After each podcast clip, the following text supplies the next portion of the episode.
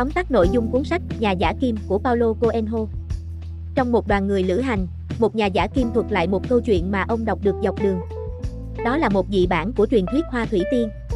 Điều độc đáo trong dị bản này là cái hồ nước, nơi Narcissus rơi xuống và chết, không khóc vì vẻ đẹp của chàng trai, mà bởi vì hồ nước có thể nhìn thấy vẻ đẹp của chính mình phản chiếu trong đôi mắt chàng trai trẻ.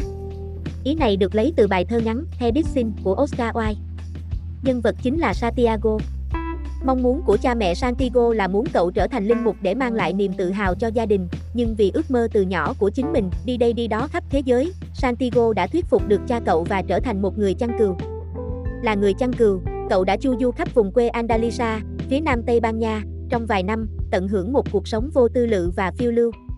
Trên đường tới một thành phố nhỏ mà một năm trước cậu đã từng tới để bán lông cừu và gặp người con gái của ông chủ tiệm, cô gái mà cậu thầm mến. Santiago có một giấc mơ cậu không thực sự hiểu lặp lại hai lần.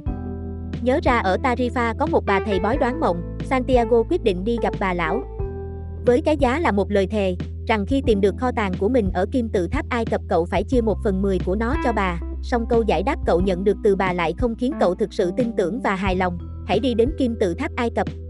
Thế nhưng sự rối rắm về giấc mơ của cậu bé chăn cừu cũng không còn quá xa xôi và rối rắm sau khi cậu gặp một ông lão, Menchip, vua của xứ Salem và nhận được chỉ dẫn, dấu hiệu.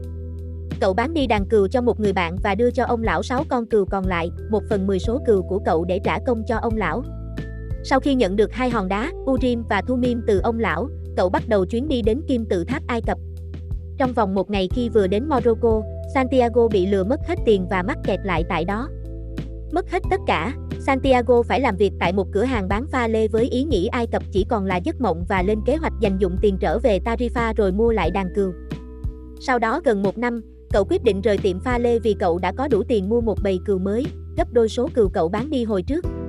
Thế mà Santiago lại không mua một con cừu nào cả mà quyết định tiếp tục con đường đi tìm kho tàng bí mật ở kim tự tháp Ai Cập, vì khi thu dọn hành lý cậu một lần nữa nhìn thấy hai hòn đá Urim và Thummim mà cậu nhận được từ vua xứ Salem.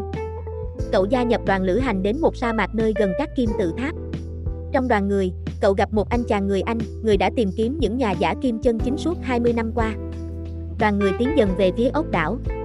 Khi người Anh nọ thử quan sát sa mạc và học ngôn ngữ sa mạc, thì Santiago đọc những cuốn sách của anh ta và học về thuật kỹ kim.